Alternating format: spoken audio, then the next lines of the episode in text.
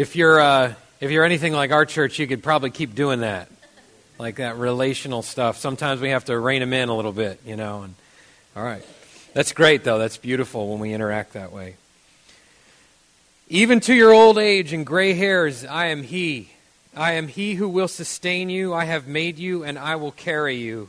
I will sustain you, and I will rescue you, says our Lord. Um, thank you for having me here this morning. Um, I want to tell you a little bit about uh, the Netzer cohort. You hear people talking about that. Uh, that's a collection, a group of pastors from the area and that extends uh, also to Jay McCumber's area as well. Like uh, he, he he's uh, um, got some folks out there in uh, Lebanon, and what what what someone termed it recently as it is a church of pastors. And uh, there are other people who aren't in pastoral ministry, but they function in some uh, degree in ministry, and it's been a, a, tremendous group to be a part of, and I've been very thankful to be there um, over the years, like it's been interesting to see how it's grown, how it's changed, the depth of relationship, and it really has become a church of pastors. And I look to those relationships; they give me strength as a pastor. You have relationships with people who aren't in your congregation. That's that's valuable. People who are pursuing Jesus and helping their faith families pursue Jesus. That's valuable. And not only that, but it's brought such a spirit of oneness to our meetings that when we one, one of the meetings a month we go and we pray for someone else's church and when you do that all those walls just come crashing down all that junk of the competitive and you know that that stuff that exists in america today where we can't truly celebrate some another church's uh, growth or victory or connection with jesus it just stuff just goes away and we're just excited to be a part of what God is doing in this region. And so that's been, that's, I, I call that oneness. And that's been beautiful. That's been really great to be a part of. Um, I think that folks have been talking to you guys, you know, mentioning that you're in this time of sabbatical, uh, talking about Sabbath. I'm sure Jay's been talking about that. I tried not to be in, in touch with what other people were saying. I wanted to just say what I felt God wanted me to say today. And I think you'll hear some things that you've already heard before, but uh, that just means you probably have to hear it again. so that, in my, I don't know, that's true in my life. You know, if I, if I keep hearing something, it's because I'm, I, it needs to sink in. Um, so some of the things that have really been uh, just burning within me recently, uh, talking about Sabbath uh, and talking about rest and what this really means. Jesus is, uh, he describes himself as being the Lord of the Sabbath. Um, so, and I, I thought, what, what does this all mean? What, what is, you know, so, so God's been leading me on this path, um, and I, I wanted to share some of these things with you. The first thing that just recently jumped out at me was when we look in the book of Genesis and we listen to the story of creation, we see that there's something significant about each day that God creates. And after each day, uh, he'll say, and he's, God saw that it was good. And when he makes man and woman, what does he say? Do you remember? It's very good. Very good.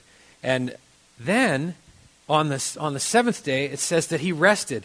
But it's the only day that the Bible tells us he made it holy and he blessed that day. There's something special, something significant even from the outset, even from the, the very creation of the world, there's something beautiful and profoundly important to be learned from the blessed and holy qualities of Sabbath.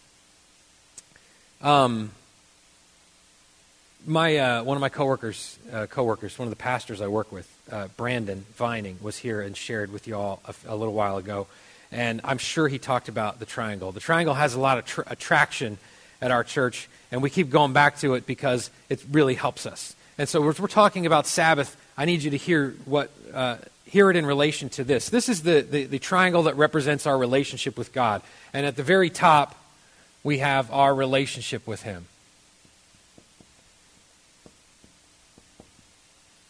Um, this is what you know. We connect with Him. We this is we have been uh, drawn uh, to Him. We understand salvation. We've been accepted the gospel. We are in relationship with God. And in that relationship, He shows us who we are, and that is our identity. And when we learn who we are in Him, He has saved us. We have relationship with our Father. He tells us who we are. He says we're very good. He created us very good. Um, that none of us are accidents. He says that each one of us has a significant role in this life to play. No one else is like us. That there is, that there is something individual and specific about our lives that will bring something to this world that no one else can bring. He, he is our Father, and He's not just the Father who tolerates us. The Bible says He's the Father who wants to put us on the throne right next to Him. That's favored child status, okay? That's who we are. That's identity. Now, I'm just, that's an overview, but I mean, dude, we could camp out there, couldn't we? Once you know who you are, you're able to engage in His mission in this world. And a lot of times, what we've done is we've tried to circumvent this. And we've tried to go this way. We start our relationship with God. We believe in Jesus. We believe in salvation. We accept Him. And then our next question is now, what do I do? Let's get started. What do I need to do so we're good? And some of us are wired in such a way that we're servant people, we're doers, we're, we like to be active. We, we, we find some fulfillment in how busy we are. And it's an even greater danger for those of you, if you know that about yourself, it's an even greater danger that you might do this very thing. We try to try to circumvent who you are. The danger of going right to mission is you start to identify by what you do. And what you do does not identify you how strong and powerful of a servant you are, how much you can contribute, how much you produce, has nothing to do with who you are.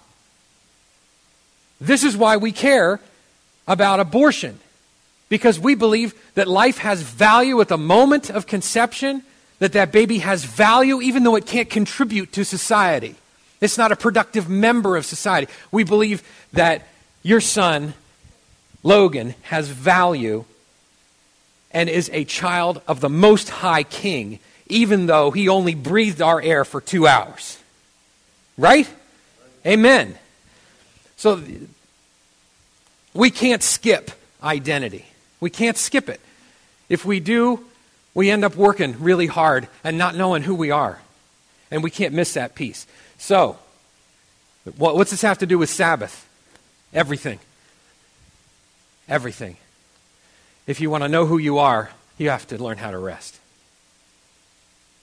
Because when we keep going, we, we just we don't stop.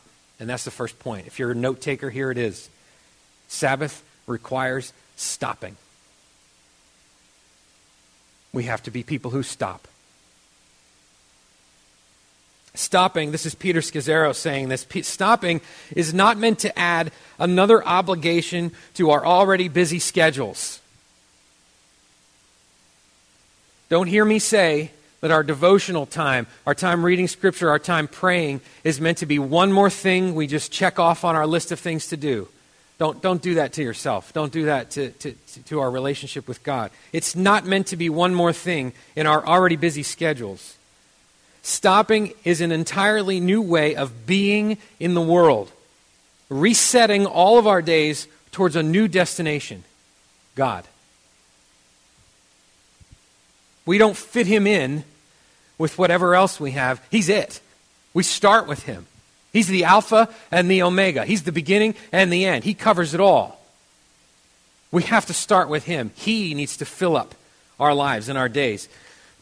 Sabbath, this is Wayne Muller speaking, and I'll tell you, if you read, if you, I don't, I'm not a big reader, but I feel like some people have said some amazing things in this world. And every time I share something that other people really like, I feel like it's somebody else said it somebody else somewhere. There's nothing new under the sun, okay?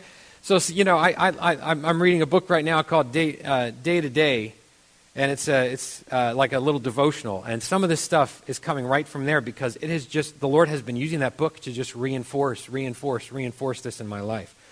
But Wayne Muller says this Sabbath is not dependent upon our readiness to stop.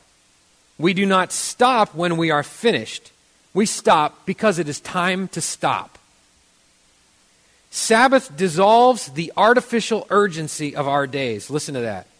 Sabbath dissolves the artificial urgency of our days because it liberates us from the need to be finished. We are never finished. The minute I sit down and think I'm taking a break or watching a show or something, I'm thinking of usually the amount of laundry that needs to be done because it's always there. But that's just an example from my life. I know whatever in your life, it doesn't stop. There's always something more you could be doing. We don't wait till we're finished. We stop because it's time to stop. God is met in our stopping.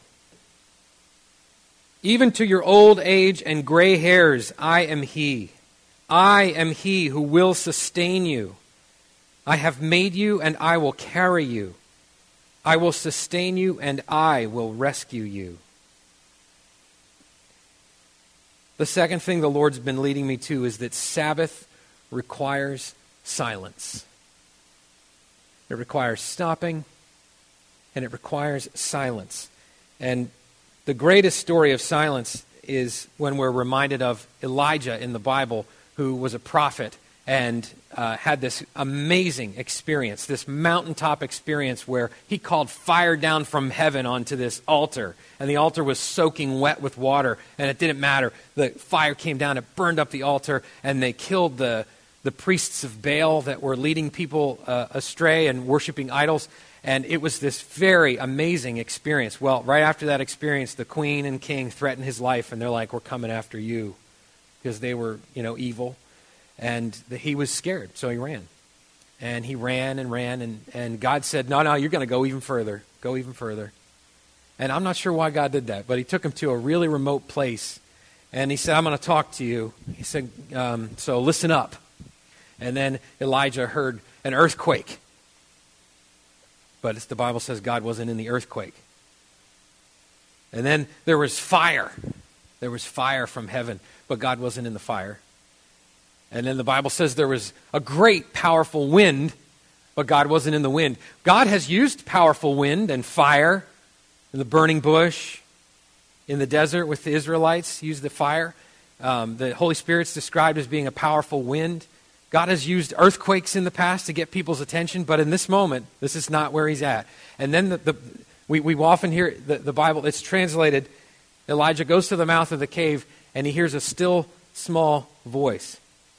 Now, uh, I learned that the Hebrew, there's, there's no way to describe or truly translate what the Hebrew is saying here because what it actually says is that he heard the sound of sheer silence.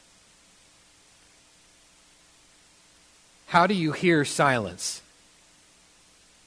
That's, uh, you know, let's give those translators some uh, credit. That's a tough phrase to translate. But he heard the sound of sheer silence. And that's where he heard the Lord's voice.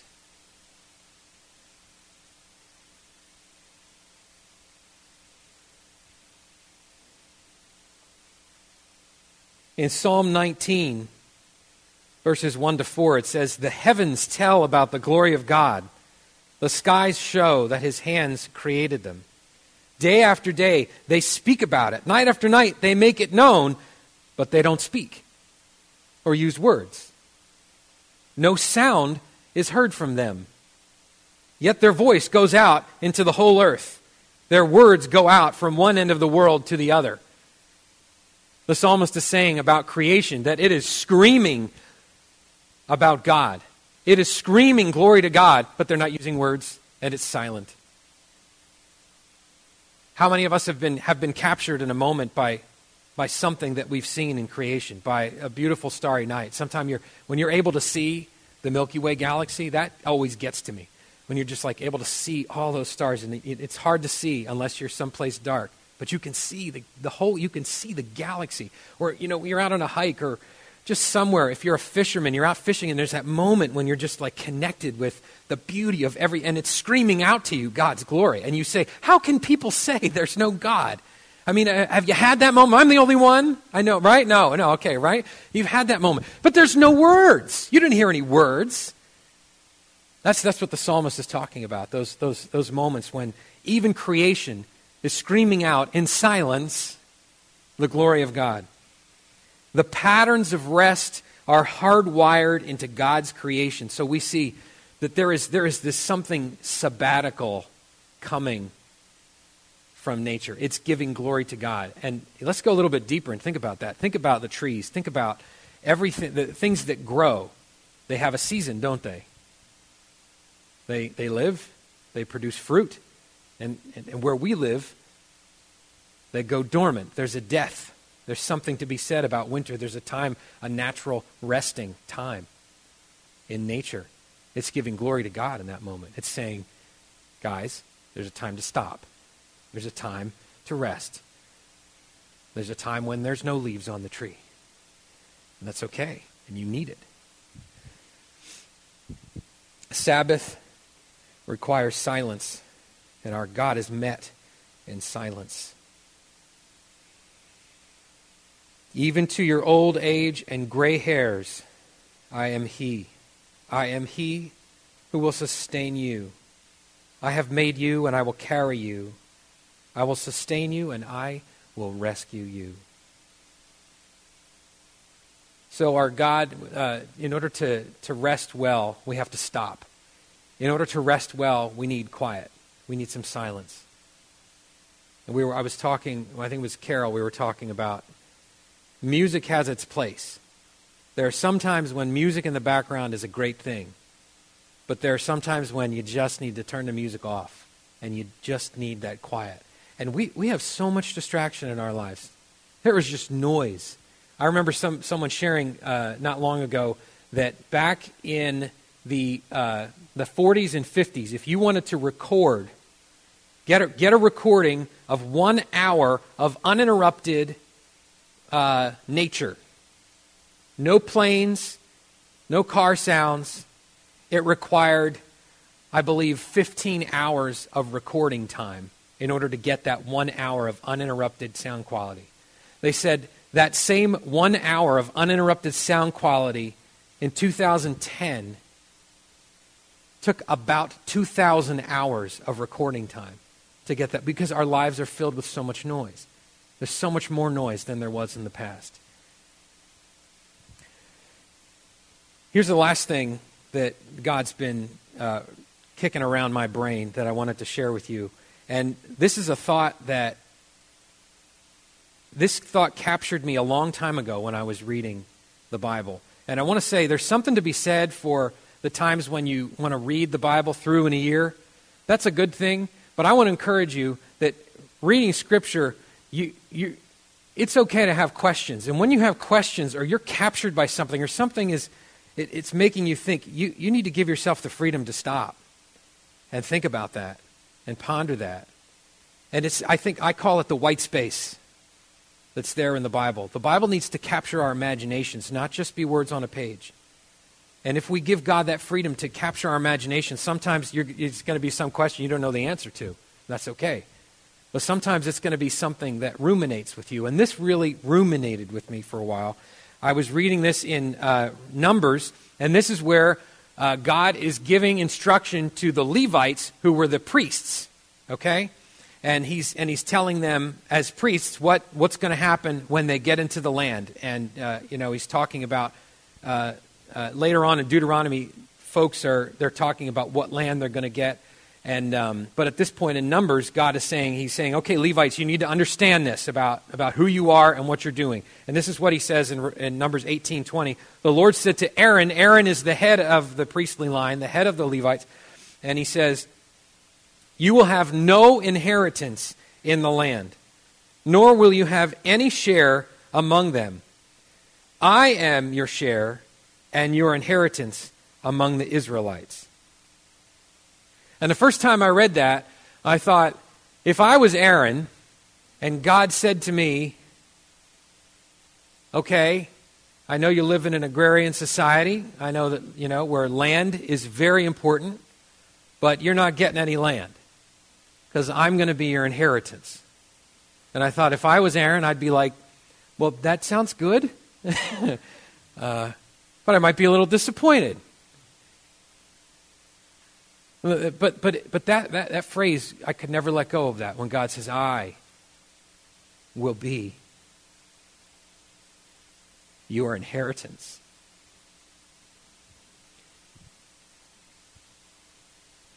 Jesus refers to himself as the Lord of the Sabbath. There's something about Sabbath, there's something about rest that he is the Lord of. And if you look at the patterns of Jesus' life, you see that he, uh, he fought very hard to stop.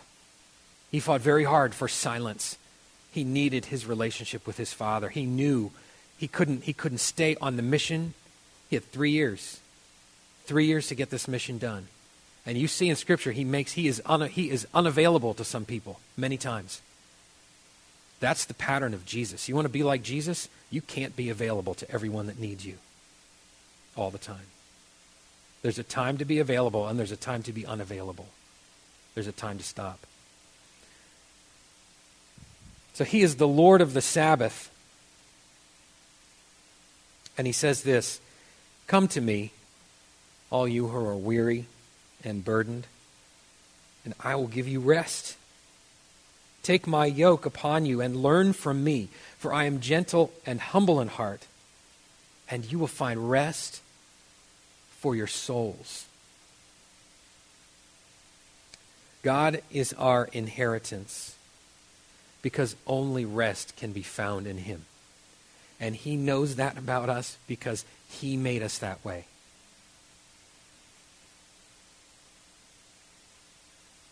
We are adept at relaxing in our culture. We're busy,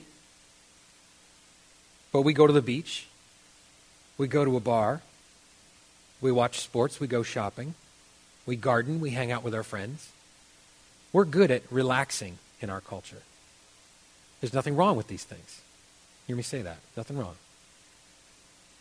But I want to say this those things will never give rest for our souls. There is not enough relaxing you can do on a beach that will ever give you enough quiet rest for your soul. It's just not possible. He's the only one that can do it. And He knows it because He created us that way. And He wants us to connect with, uh, with Him not because it's one more obligation, it's because He wants us to find true rest. It's because He loves us to, to, on a level we'll never understand. I tell my kids, God loves you way more than I do. Way more. I'm not possible of loving my children as much as God does.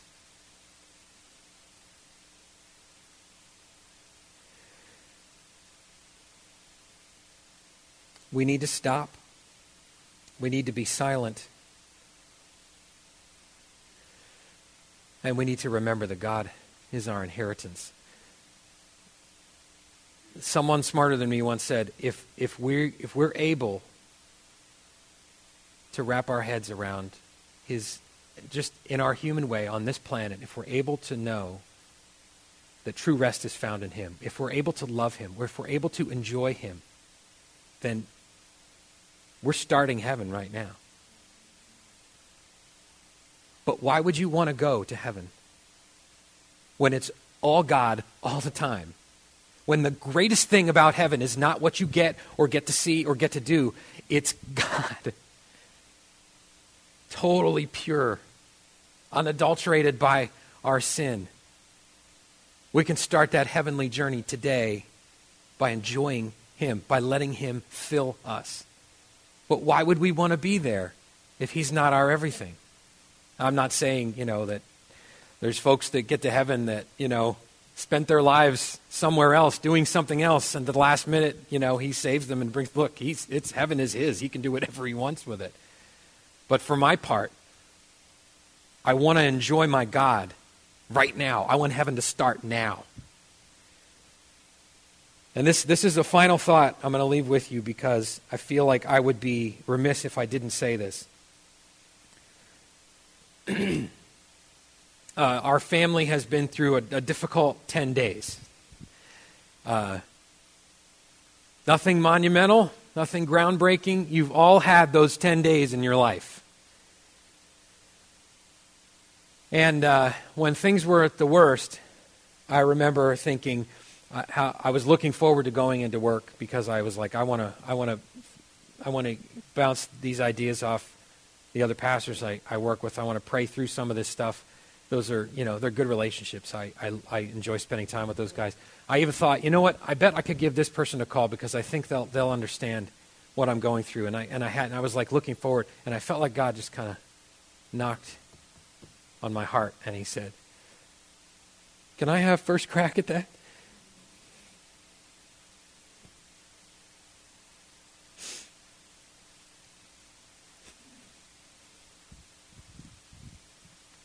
That's what it means to give Him our first fruits. He has put these other people in our lives, and they're so valuable. They're beautiful, and he's, he's created every single one of us. We have something that we can bring to this world, and we bring powerful uh, comfort to each other. But only He can bring rest to our souls.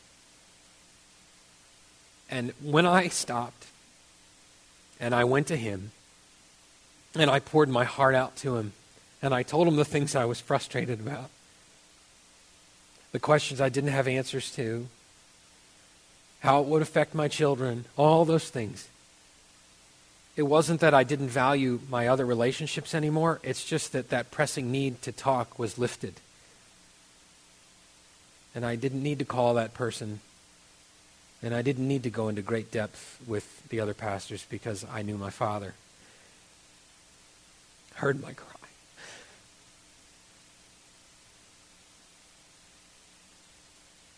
We're going to practice a little silence right now. And do you guys have a song for us? Yeah. Uh, come on up, and uh, I'll tell you what. You guys can just we'll we'll have some silence, and then as the Lord leads you, you just go ahead and take us out of that silence. Okay.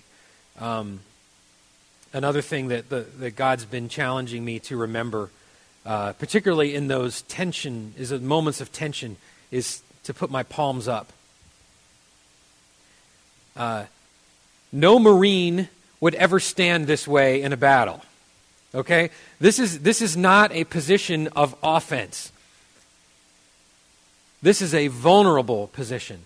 This is a position that is saying to the people around you, I'm willing to listen. I'm ready to hear. It would be weird if you walked around like this all day. Um, but sometimes in a meeting, if I feel like my hands going like this and clenching, I'll just put them under the table and put them on my lap and put hands up, and it changes my spirit. It changes how I'm reacting in that moment. And that's what I want us to do as we practice some silence right now. As you're able to, just maybe just put your hands on your lap, put, put them face up, and you're saying, I'm willing to receive. You're my inheritance. I believe it. I'm willing to receive it right now. Let's close our eyes.